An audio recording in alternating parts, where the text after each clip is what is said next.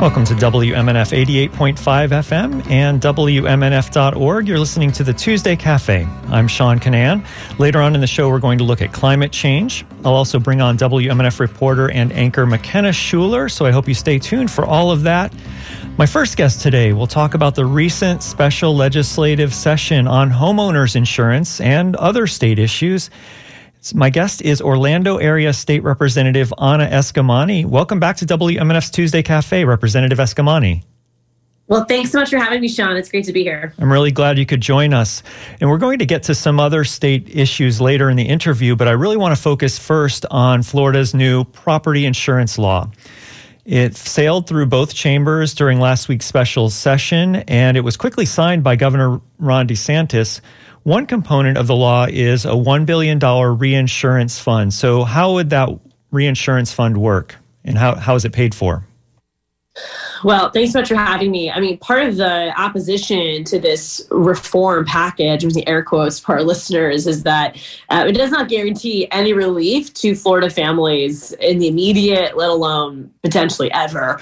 Um, this really was a, a, package designed for the insurance industry, um, not necessarily the best interest of consumers. And not only does it strip away consumer rights to challenge insurance companies when they don't pay out a, a claim, but as you've noted, it's essentially a, a publicly funded bailout for insurance companies. Um, it, it's it's hard to uh, guarantee that the the publicly funded reinsurance option, which is essentially you know, what this is, it's it's money going towards um, uh, uh, an, an, an option for private insurance companies to purchase reinsurance that's publicly funded versus uh, one that is private with the intention that savings acquired through that option will be passed down to consumers.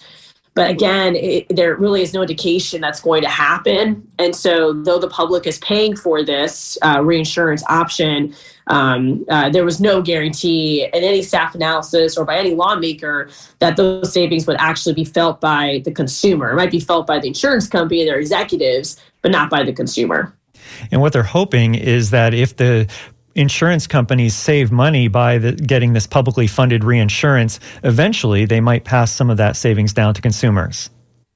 Right. I mean, it's it's trickle down economics, which we know time and time again does not actually work, and it's frustrating because insurance companies have made millions, if not billions, um, in their practice of denying claims.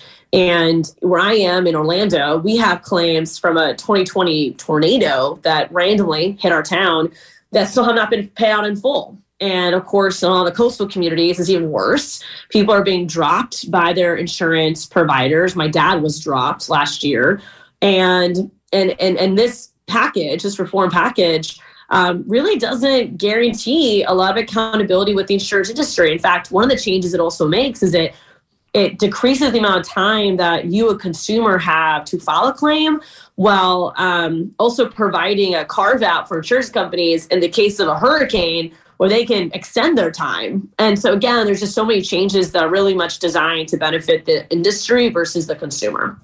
Our guest is Orlando Area State Representative Anna Eskamani. You're listening to WMNF Tampa, and this is Tuesday Cafe. I'm Sean Kinane. Another thing that will benefit the insurance companies in this bill is something called one-way attorney fees are going away. So, um, you know that if to someone who may have never heard of this before, that sounds great that there's going to be this cost savings of one way attorney fees. But I heard a lot of people in your caucus talking about how that's bad for consumers. Why is that bad for consumers? It's very bad for consumers. So, for those who don't know what a one way attorney fee is, um, it, it's basically uh, the the ability that if if you file a large company, in this case, insurance companies, and you win your case, that the insurance company also covers the cost of your attorney fees. And the entire point of this structure is to open up access to the courts for everyday people who might not have the means to hire an attorney.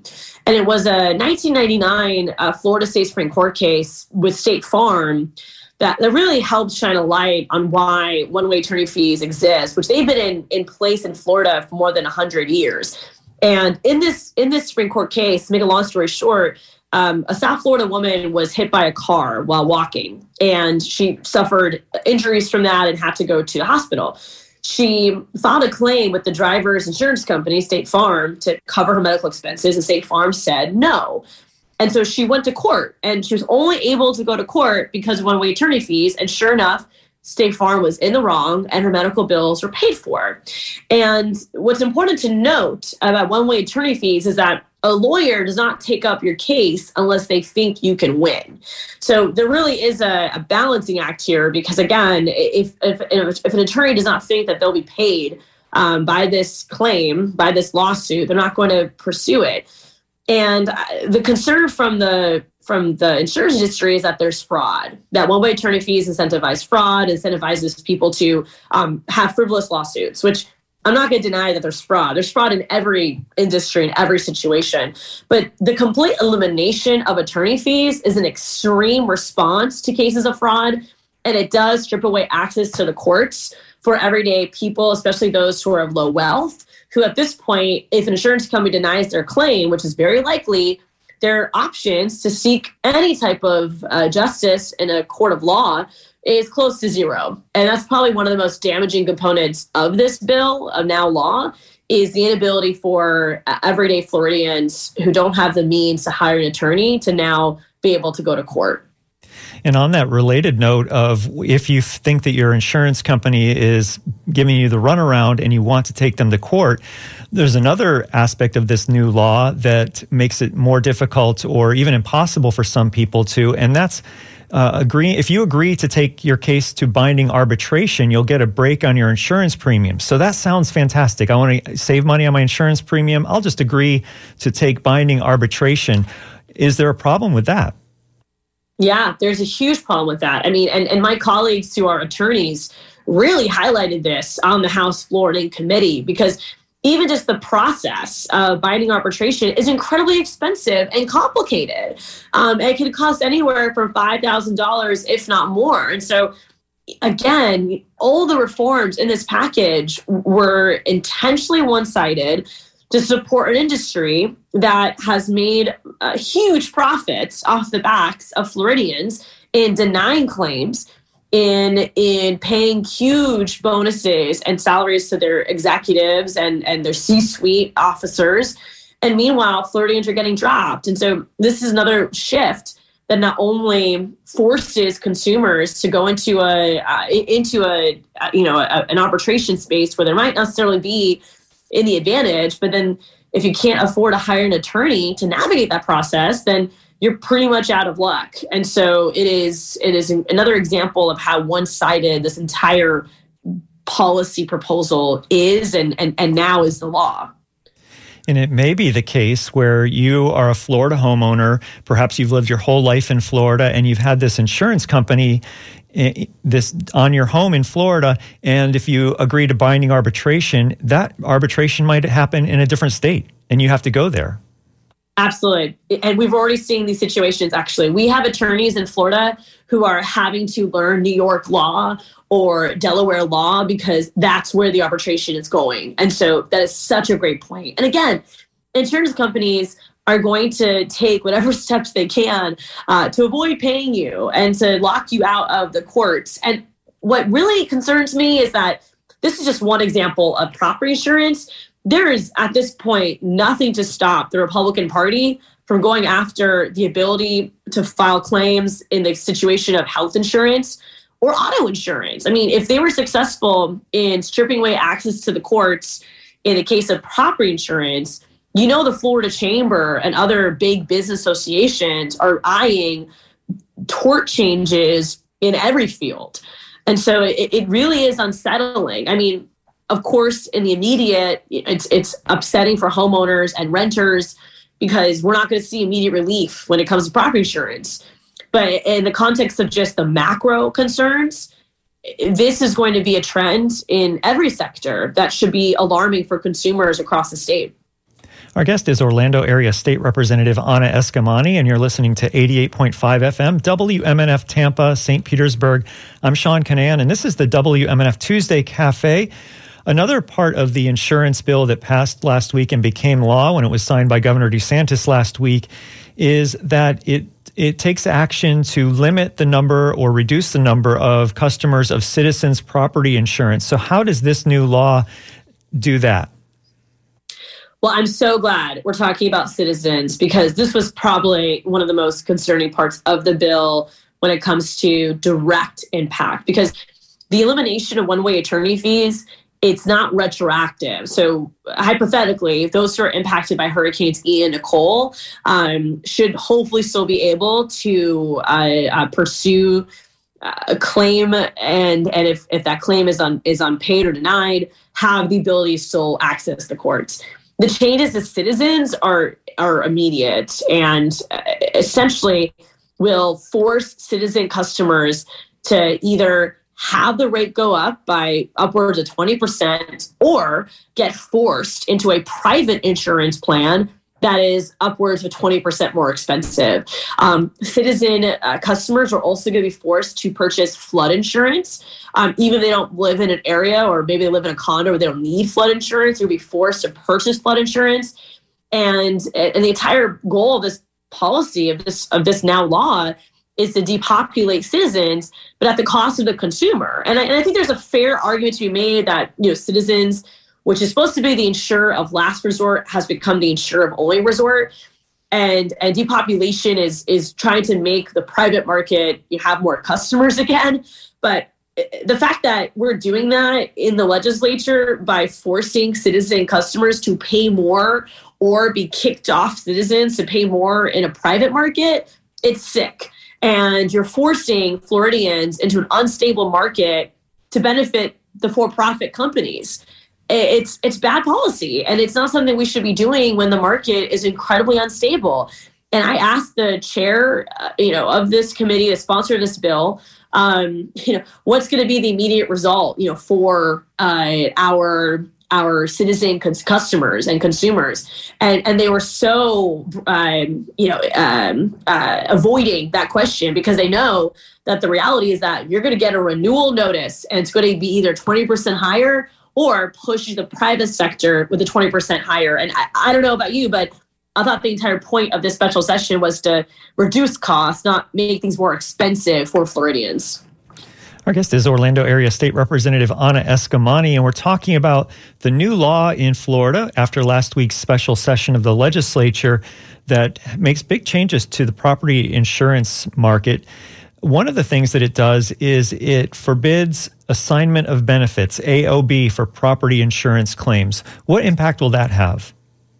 So AOB is, I think, is an area where Republicans and Democrats definitely have shared concerns because of its potential of fraud. Um, this is the environment where for example, uh, a storm comes through and you have at your door roofers or other types of um, um, sellers essentially trying to uh, um, solicit your business. And so they'll they'll come. They'll say, "Hey, a storm came through here. You know, I, we can help fix your roof. Um, your insurance company will pay for it if you sign this assignment benefits agreement, which basically says you're going to allow this third party to negotiate with your insurance company and um, and get the roof fixed with the insurance company paying for it." But there are situations of fraud where the the contractor works with an attorney and they basically are going to take the insurance company to court and uh, potentially you know, litigate this to the point where um, I, the uh, the the, fr- the frivolousness of the lawsuit becomes pretty clear, where you didn't actually have a claim based on the insurance company contract you have. So you're basically signing away the rights to your contract to a third party to negotiate on your behalf. And there's pros to this too. I mean, if you're not someone who has the time or the knowledge or um, the expertise negotiate with your insurance company, then you might want to have an AOB and give someone permission to do that on your behalf. But there are cases of fraud that take place in the AOB marketplace. But uh, completely eliminating AOB, again, it's another attempt to make it harder for consumers to seek payment from their insurance company because some consumers might have a trusted individual or a trusted actor to go towards to negotiate on their behalf.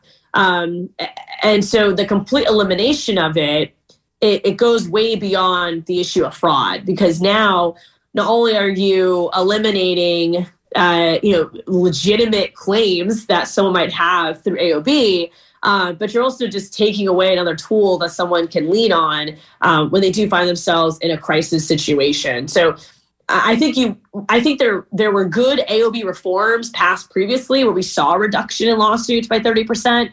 Uh, but unfortunately, the complete stripping away of AOBs, it, it, does set another precedent that you, the consumer, have less options and less rights uh, to negotiate and challenge your insurance provider. Before we move on from insurance, is there anything else about last week's special session when it comes to insurance that uh, our listeners should know about before we talk about things like toll uh, toll relief and, and so forth? Well, there was a pretty clear reason why Governor DeSantis wanted this special session to be hosted after the election and why he signed this insurance bill alongside the disaster relief package. Because even Governor DeSantis knows that this is not a popular proposal, that this is a big giveaway to insurance companies, their executives, their shareholders. Um, and so even he knows that th- this was not a popular package to pursue. And so I, I think it's important for consumers to speak out contact your state lawmakers on this and and we have to keep fighting for reductions. You know, we have regular session that will start in March.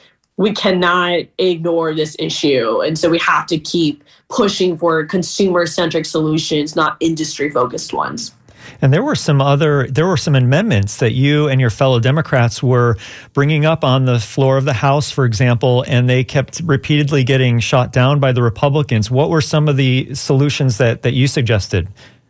Well, I, I appreciate that question. I mean, not only did we have amendments to try to mitigate the concerns in this bill, but we filed our own property insurance bill. Um, House Bill 9A was the Democratic proposal for property insurance reform, and it was ruled out of order special session. So I don't want anyone out there to think that as Democrats, we're just complaining and we're not offering solutions. We literally filed our own proposal to be considered, and it was just shot down without any consideration. And amendments were the same. We filed multiple amendments in committee and on the House floor um, to put caps, temporary caps on premiums. Um, I filed an amendment to prohibit executives from receiving bonuses or salary increases if they increase premiums. That was also voted down by Republicans. And so the reality of a of a supermajority structure is that it's it's one party control, and it's been like that in Florida for 20 some years now and it's only going to get worse. Um, and so we're we're continuously pushing for consumer rights and you know putting our proposals out there. But it's incredibly frustrating that even when we do that and want to have legitimate policy debates and conversations, uh, uh, th- those ideas are shot down without even a consideration or thought. Another thing that got passed last week and became law is this break on tolls for people who drive a lot on toll roads. Uh, what are your thoughts on on that one component? So the special session included three bills in totality, um, and that is the property insurance bill, this toll relief bill, and alongside um, a, a, larger disaster relief tax package. Um, and so this toll relief program, you know, much of this is being paid for by dollars in the American Rescue Plan. You know, Florida has a huge budget surplus thanks to federal support. And so this program is going to cost about half a billion dollars. And basically, starting January 1st through the entire year, any driver that has a transponder, so you have to have a transponder to benefit from this, who has 35 or more paid transactions per month, uh, will basically receive a 50% toll credit at the end of that month. Um, and so, for those who don't have transponders but do drive um, this much, really do encourage you to consider getting a transponder because you won't be able to tap into this benefit unless you do. Um, I also add that as Democrats, we try to prohibit any of this public money from being used for advertisement of elected officials. Um, it, very concerned that Governor DeSantis will continue to use public money to just boost his own name. And uh, the Florida Department of Transportation estimated this program would actually cost about $450 million, and yet half a billion was allocated. So we are concerned that that additional 50 mil could be used for self promotion, if you will. Uh, but of course, though we tried that amendment in committee and on the House floor, it was denied both times. And that I found that interesting because of how big of a stink it was the, a couple of years ago when Agriculture Commissioner Nikki Fried put her photo on essentially on a department uh, stickers that would go on gas pumps. It was a huge scandal, it seemed. And then the, the Republicans this year essentially had the chance to forbid or outlaw it in when it comes to uh, Governor DeSantis getting publicity on the toll roads. But uh, they, they just said, nah, well, we won't worry about that. It is a constant ideology of convenience where my Republican colleagues will preach one thing and then do something else. Um, as we see with reproductive rights and issues of choice, you know, they want to be pro-choice when it comes to vaccines and mandates, but um, don't want women to have a choice when it comes to our bodily autonomy. And this situation is no different. Um, they don't want Democrats to advertise with public money, but they will totally allow themselves to do that. So we'll continue to you know hold them accountable to um, these uh, uh, so-called values that they hold, but obviously the irony is palpable and uh, it's incredibly frustrating. Um, you know, simply because they can, they operate however they wish to, with no foundational uh, direction based upon um, uh, what actions we've seen from them. Our guest is Orlando Area State Representative Anna Eskamani, a Democrat in the House of Representatives in Tallahassee. And you're listening to WMNF's Tuesday Cafe. I'm Sean Kinane, and this is 88.5 FM in the St. Petersburg, Clearwater, Tampa, Lakeland, Sarasota area. You mentioned um, choice and abortion rights. Last month, State Senate President Kathleen Passidomo said lawmakers will wait to make any abortion changes until after the Florida Supreme Court acts on a challenge to a new state law that prevents abortions after 15 weeks of pregnancy.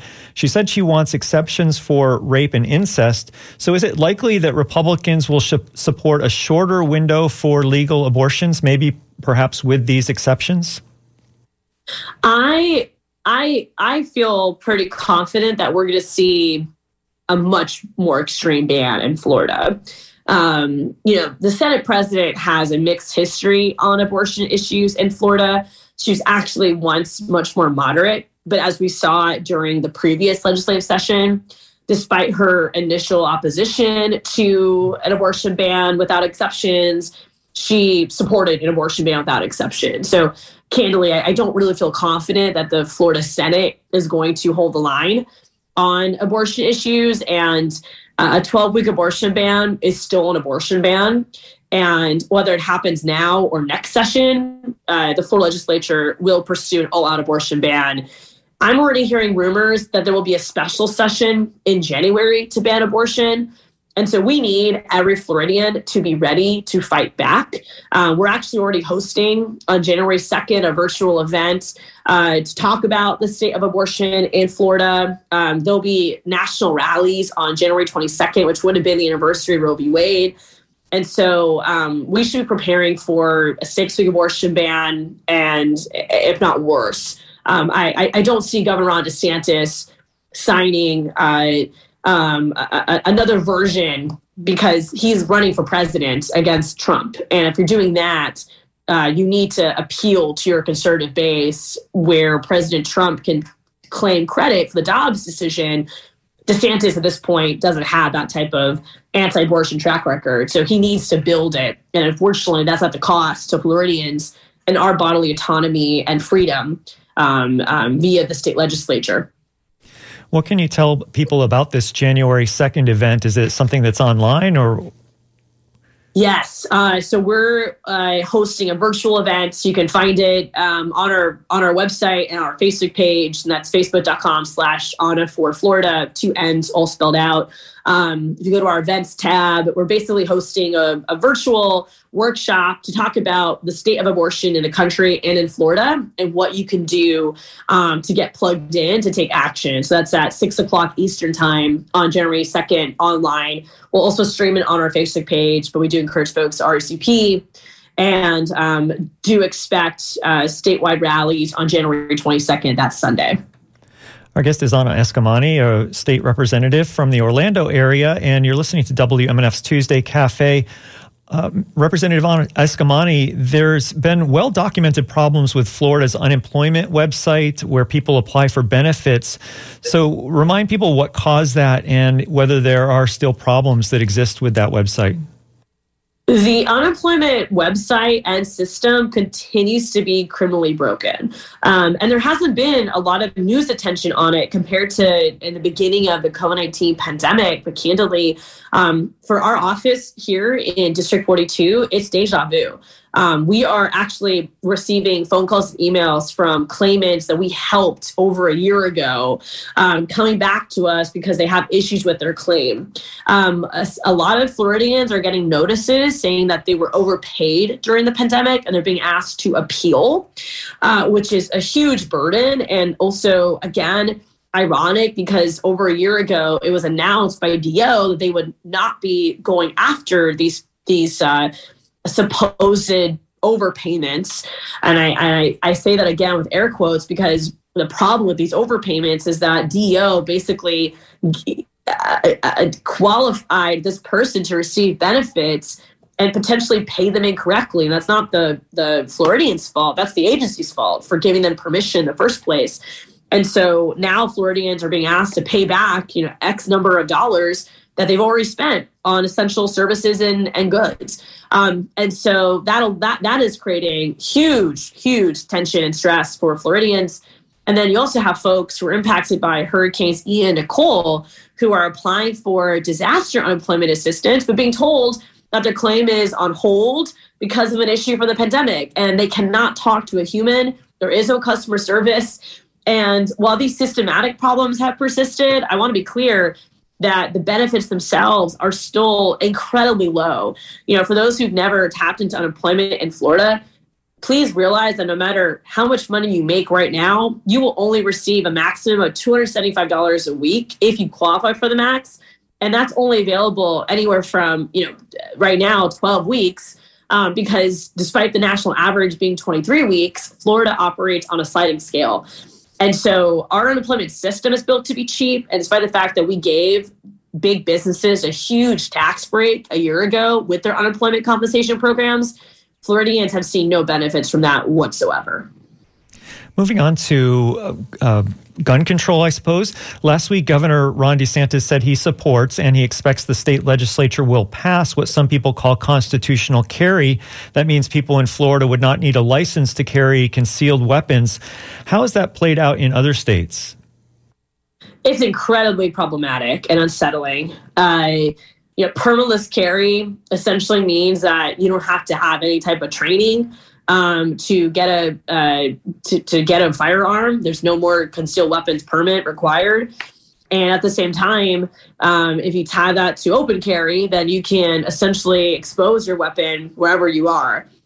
And when it comes to situations of mass shootings, um, or even just you know, uh, um, community-based violence, it can be very difficult for law enforcement to identify um, who the perpetrator is when guns are all readily exposed. Um, you also have situations of friendly fire, um, situations of vigilante uh, uh, defense, which um, you know, case by case. Sometimes um, there there is a positive result from that, but in most cases, there's not. Um, and you have children who are playing with guns that are not being locked away responsibly hurting themselves or killing themselves and others. Um, you also have situations of um, you know alcohol being mixed with firearms, whether it's on uh, college campuses or sporting events. And and of course, stolen guns are continued to be um, a problem in our state with very little oversight or ability to track that. So we're moving in the opposite direction. You know, I, I think that Floridians overwhelmingly agree that there are common sense solutions to gun safety that are that are not partisan. Um, they don't take away a person's rights to own a firearm, but set protections so that uh, we can support responsible gun ownership while keeping our communities and our kids and all of our environment safe. And it's incredibly alarming that we're moving this opposite direction. But again, you know, Governor DeSantis um, made this commitment that he would pass permitless carry before he left the governor's office. And so, unfortunately, no one should be surprised by this, but uh, we need to be ready. Uh, if you are someone who is a responsible gun owner that poses these policies, we need to hear from you because I, I do think it's going to be the voice of responsible gun owners alongside you know moms and parents who have kids who are worried about their child safety it's going to be the voices of folks who are uh, most at risk and also have um, most knowledge on gun ownership. They're going to carry the most weight when it comes to this issue. Our guest is State Representative Anna Eskamani, and I promised to let you go at 1035. Do you have time for like two or three more questions? Or do you need sure, to I'll grab a few more. Absolutely. All right, sounds great. Well, Clay is wants to know if this new insurance law can be challenged. Great question. Um, I would not be surprised if parts of it were litigated. You know, I'm not an attorney, so I can't speak to the the you know all the details on that. But I will say that Florida has a very conservative state supreme court now and very conservative appellate courts because DeSantis has made these appointments. So um, I have no doubt that there are folks who are much more uh, keen on what a litigation could look like that are involved in those conversations. But I also, you know, express caution because the courts are so conservative right now. All right, moving on to education. Um, how is Florida's new parental rights in education law working? Some opponents call it "Don't Say Gay." How how is that? What does that look like on the ground in schools? Well, here's another moment of irony because when we were fighting against this bill in the Florida legislature last session, we were told by Republicans to read the bill, read the bill because the concerns that we were we were expressing, they claimed were not in the bill. Fast forward to the bill being signed into law and now being implemented, and every concern that we expressed has come to reality. And now it's my turn to tell Republicans to read the bill because they they they proclaim that that uh, censoring LGBTQ plus individuals would not happen. They proclaimed that um, Pride history being eliminated from high school wouldn't happened. They said that safe spaces and GSAs, gay straight alliances, could still operate. And yet we've seen the complete opposite. You know, we've seen school districts uh, had to uh, uh, not only erase LGBTQ plus identity, whether it's from textbooks or from classroom settings. We've seen um, rainbows uh, be be um, uh, canceled in different classroom settings. We see educators uh, worried to have a photo of their loved one if they're a same-sex couple, and we've even seen school districts not even put out proclamations to recognize Pride Month. I mean, it is it is moving us backwards in time um, purely based upon a a, a fear and, uh, and and and tropes about LGBTQ plus people, and I'm very concerned about the safety of our children. Suicide rates are way too high for uh, all of our young people, but they're four times higher for LGBTQ plus youth. And you know, it, it is a small but vocal minority that is pushing this dangerous agenda.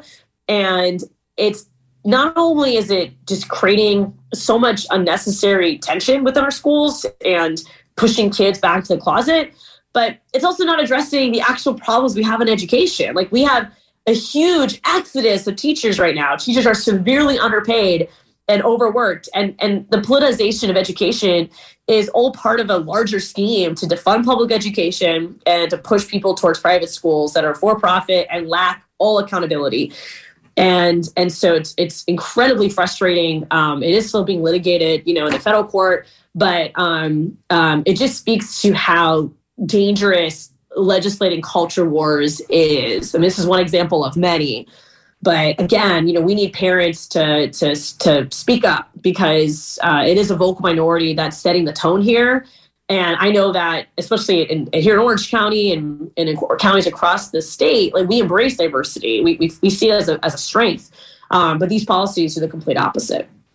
And speaking of education, Senator Joe Gruters, who is a Sarasota Republican and also the chair of the Republican Party of Florida, filed a proposal yesterday that seeks partisan school board elections.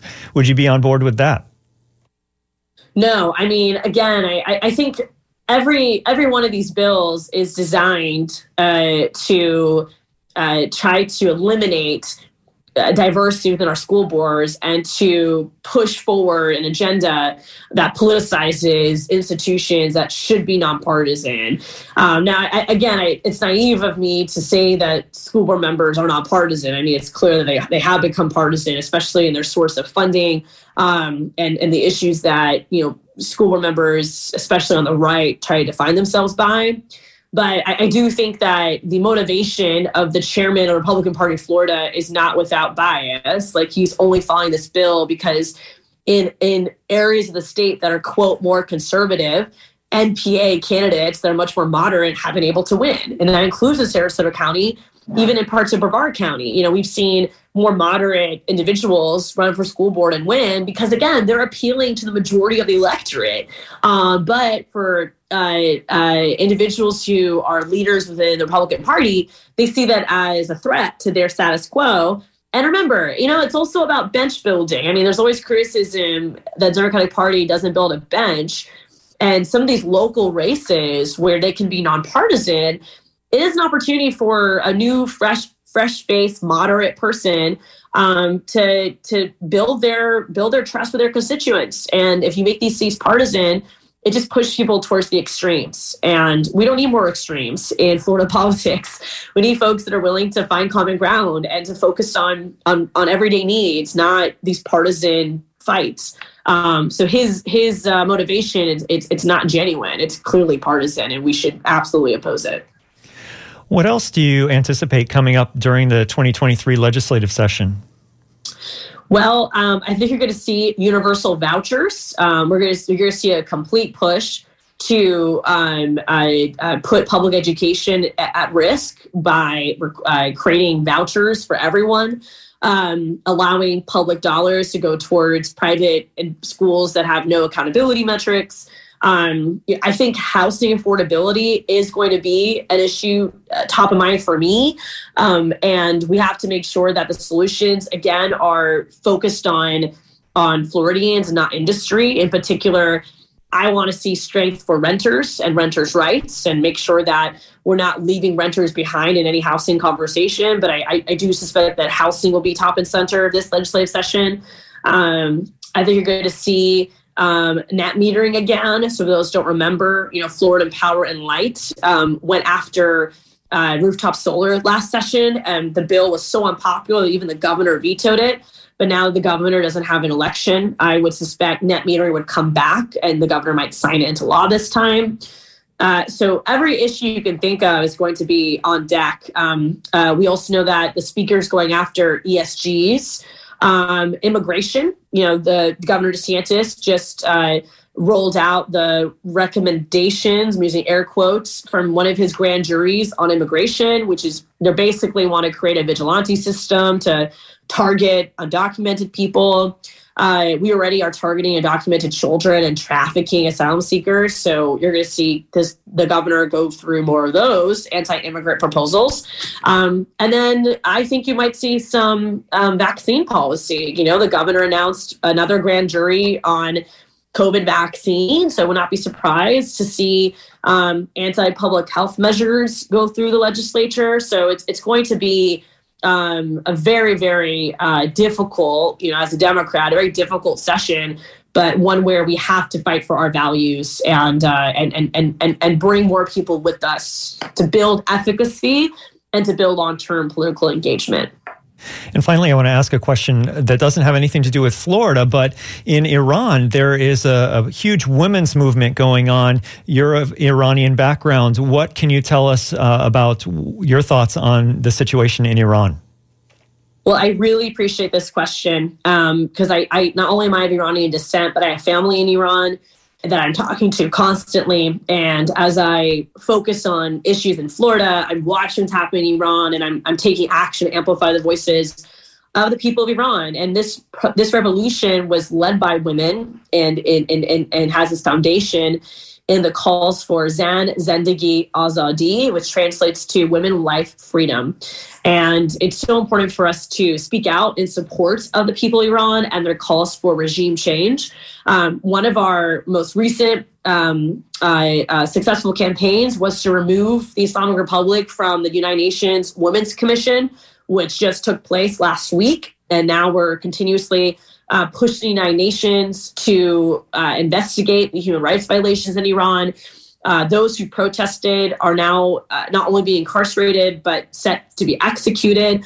And so it, it really is um, so important that we not forget about what's happening in Iran and amplify the voices of those calling for freedom. And I, I do urge others to join me in that and uh, to also stay tuned. You know, I do plan to file a resolution this session for Floridians to support people of Iran and um, have continued to work with the White House in, in good faith uh, to make sure that there's uh, alignment on um, policies with the government of Iran and holding them accountable um, as we continue to support those who are um, in the streets risking their lives to do what's right.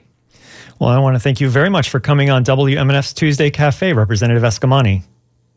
Thanks so much for having me and happy holidays to everyone. Thanks. I appreciate you coming on. State Representative Anna Eskamani is a Democrat from the Orlando area. Before we get to our second guest in just a few minutes, we're going to talk briefly about the climate crisis. Leadership of the U.S. House is switching over to Republican control in January. That means that some committees that the Democrats created are dissolving. One of them is the Select Committee on the Climate Crisis, which was chaired by Tampa's Kathy Castor. Last week, they released their final report, and we'll hear some of the findings over the next couple of minutes from a press conference by a few members of the committee. So here is Congressmember Kathy Castor of Tampa. Today, we're here to announce and release our capstone Solving the Climate Crisis 2022 uh, Majority Staff Report, our key accomplishments and additional opportunities for climate action in future Congresses. Uh, Speaker Pelosi created our committee to develop the policies and build the coalitions to solve one of the most urgent crises facing our people and our communities. She, appoint, she appointed the incredible leaders who are standing with me today, uh, knowing that they would bring a deep sense of duty and unique per- perspectives to this fight. And we got right to work. We listened to the dire warnings from the world's top scientists. We channeled the passion of climate protest into meaningful action. We cast a wide net of, of, for fresh, innovative policy prescriptions. And all of that led to the landmark Climate Crisis Action Plan that charted a path forward to solve the climate crisis. That action plan is the roadmap Congress used to turn hundreds of climate solutions into law. Solutions that are already creating good paying jobs and helping to lower co- the cost of energy across America. They're positioning our workers to lead the global economy and bolster our domestic manufacturing. They're making communities more resilient to climate fueled disasters, and they're bringing the benefits of the clean economy to environmental justice communities. We have so much to be proud of but we have so much more to do. Uh, so it's disappointing that Republicans in Congress have decided to dismantle our climate committee because our work remains urgent. Climate disasters are inflicting billions in damages across the country, which is why House Democrats, under the leadership of the most uh, effective speaker in the history of the Congress, Nancy Pelosi, we use the power of our majority uh, to lower costs, to build safer communities, and unleash American innovation to solve the climate crisis. We passed the bipartisan infrastructure law to make communities more resilient and electrify transportation. We passed the CHIPS Act to empower our industries to lead the clean energy innova- uh, transition. And we passed the Inflation Reduction Act, which is the largest clean energy and climate investment in U.S. history. And those new laws are just to name a few. Our workers now are racing to manufacture the batteries, technologies, and vehicles of the future. Families are ready to save money with cheap wind and solar and more efficient appliances. And our kids will reap the benefits of clean school buses, clean postal trucks, and more investments to reduce pollution. Today's report outlines our victories, but it also highlights the places where Congress must continue to make progress. Above all, it reminds us that the fight for climate action must continue, guided by science, rooted in justice, and powered by American workers. I'm grateful to our members and our professional staff for answering the call to service Ignoring the climate crisis is not an option. While the Climate Committee officially ends here at the end of the 117th Congress, our report and action plan will live on uh, as a roadmap for, for, you, for further progress. And Democrats will keep guiding the way towards a clean energy economy and a healthy, resilient, just, and stronger America. That's Congressmember Kathy Castor, a Democrat from Tampa who was chair of the Select Committee on the Climate Crisis. She was speaking during a news conference last week that announced their final climate report. The committee is disbanding as Republicans take over the House. You're listening to WMNF Tampa. This is Tuesday Cafe, and we end the show with our guest, WMNF anchor and reporter McKenna Schueler. Welcome to WMNF's Tuesday Cafe, McKenna. Hey, Sean, how's it going? It's going great. I'm really glad you could join us. Uh, for the last year or so, WMNF listeners have heard you anchoring the WMNF News headlines most afternoons, as well as your news stories about once a week. But at the end of this week, McKenna is going to take her talents to the Orlando Weekly. It'll be sad to see you go. You've done a great job for us, but we look forward to reading your work in Orlando Weekly in the future. Let's talk now about some of the great reports that you've done for WMNF. You've closely followed housing costs costs, rent control, and tenants' rights. Tell us about that work that you've done.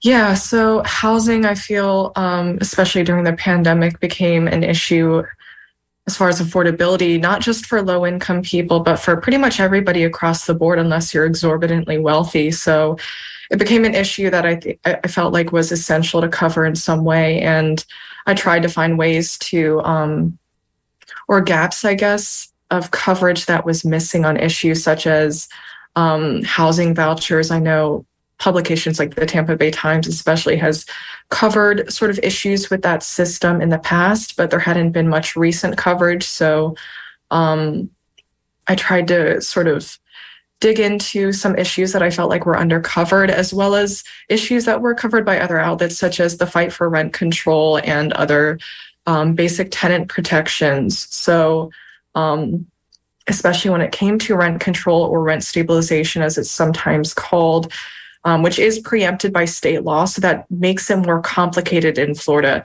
And it has been heated at times in these city council meetings. Um, there's been several reporters like Justin Garcia of Creative Loafing who's covered this and really trying to ensure that the community appeal for a cap on rent increases, which is what rent control or rent stabilization refers to, um, isn't lost simply because the average working person um, doesn't have time to attend or tune into city council meetings that start at like 9 a.m. on weekdays.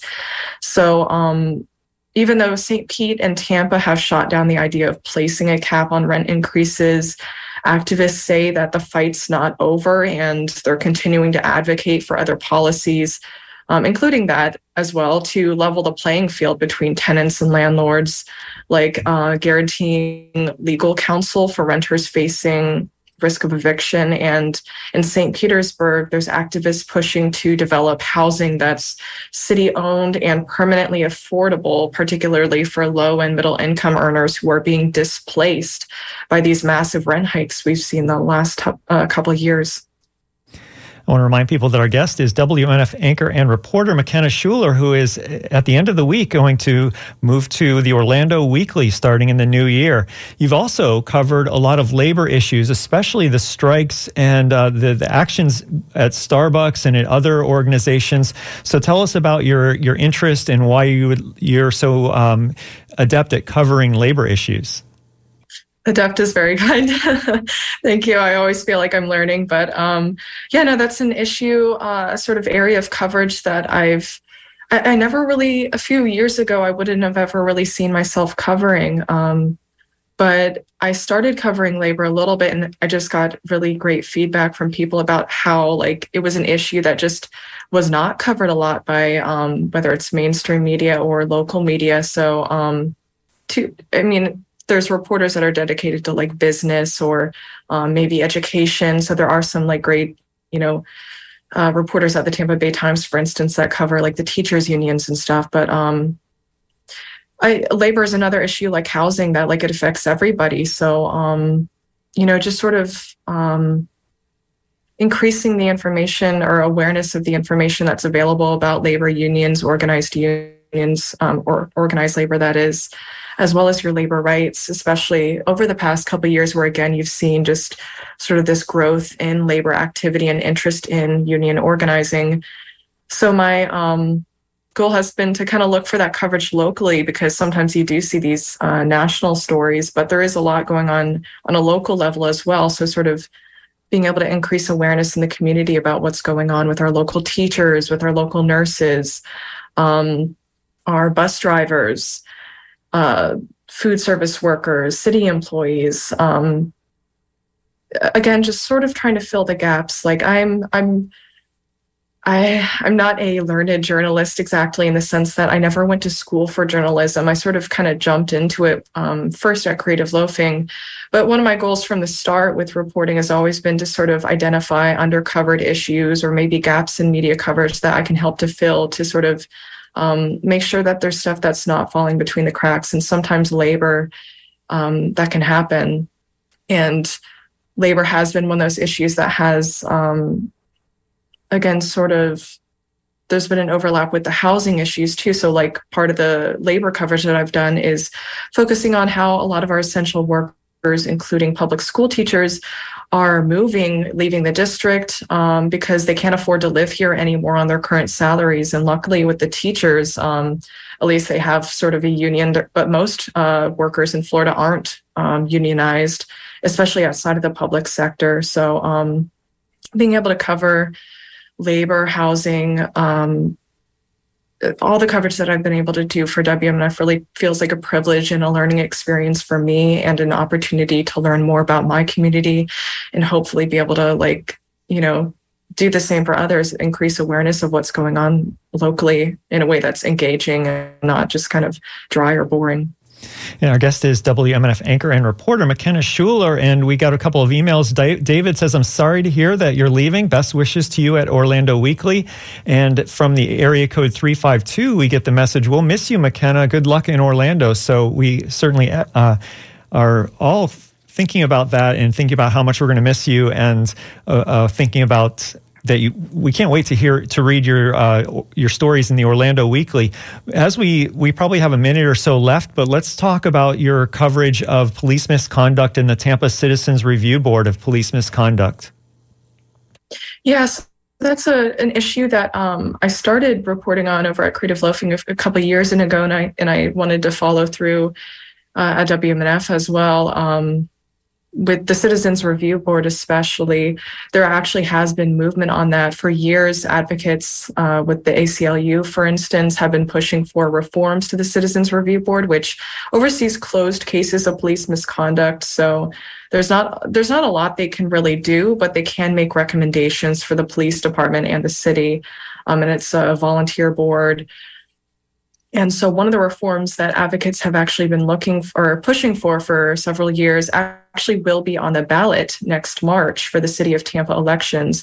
And that's to have the city hire an independent attorney, legal counsel for the Citizens Review Board to just sort of ask about, you know, the various cases that they're overseeing. Whereas currently, they have legal counsel from a city attorney, which advocates say that's a conflict of interest. So it's just a pretty basic reform that um, has is actually implemented in other municipalities in Florida. So it's not like super radical or anything. It's just um, something that's been done before and something that advocates think would um, sort of strengthen the board as is currently. As we wrap up in the last few seconds, why don't you tell people if they're interested in following you, where can they find your you online on social media at the Orlando Weekly? Yeah, sure. Thanks so much for asking. Um, if you want to continue following my work or to check in on whatever shenanigans I'm up to in Orlando, um, you can look out for my bylines on orlandoweekly.com. I'm going to be their staff reporter over there. Or you can find me on Twitter at She Carries On. Um, I also will have the email set up, uh, M. Schueler, my last name, at orlandoweekly.com if you have news tips or recommendations for places to go to, because I'm going to be moving to Orlando and I've never really spent too much time over there. So it's going to be a bit of a learning curve in a lot of respects. But um, I do want to say, just lastly, I appreciate every single person in the WMNF community who's made an effort to make me feel welcomed and appreciated here. And I, I do hope we can all continue to sort of pay that kindness forward as we navigate whatever lies ahead. Well, thank you so much, McKenna. Thanks for all the work you've done, and thanks for coming on the show. And I want to thank our phone screener, John Dunn. You've been listening to Tuesday Cafe. I'm Sean Kinane. Next Tuesday at 10, I have two topics. We'll hear about how seagrass is doing in Tampa Bay and why it matters. And next up is Janet and Tom Scherberger. Their guest is Manny Leto, Executive Director of Preserve the 'Burg. That's coming up after NPR headlines. You're listening to WMNF Tampa, St. Petersburg, Sarasota, and Lakeland. Thanks so much.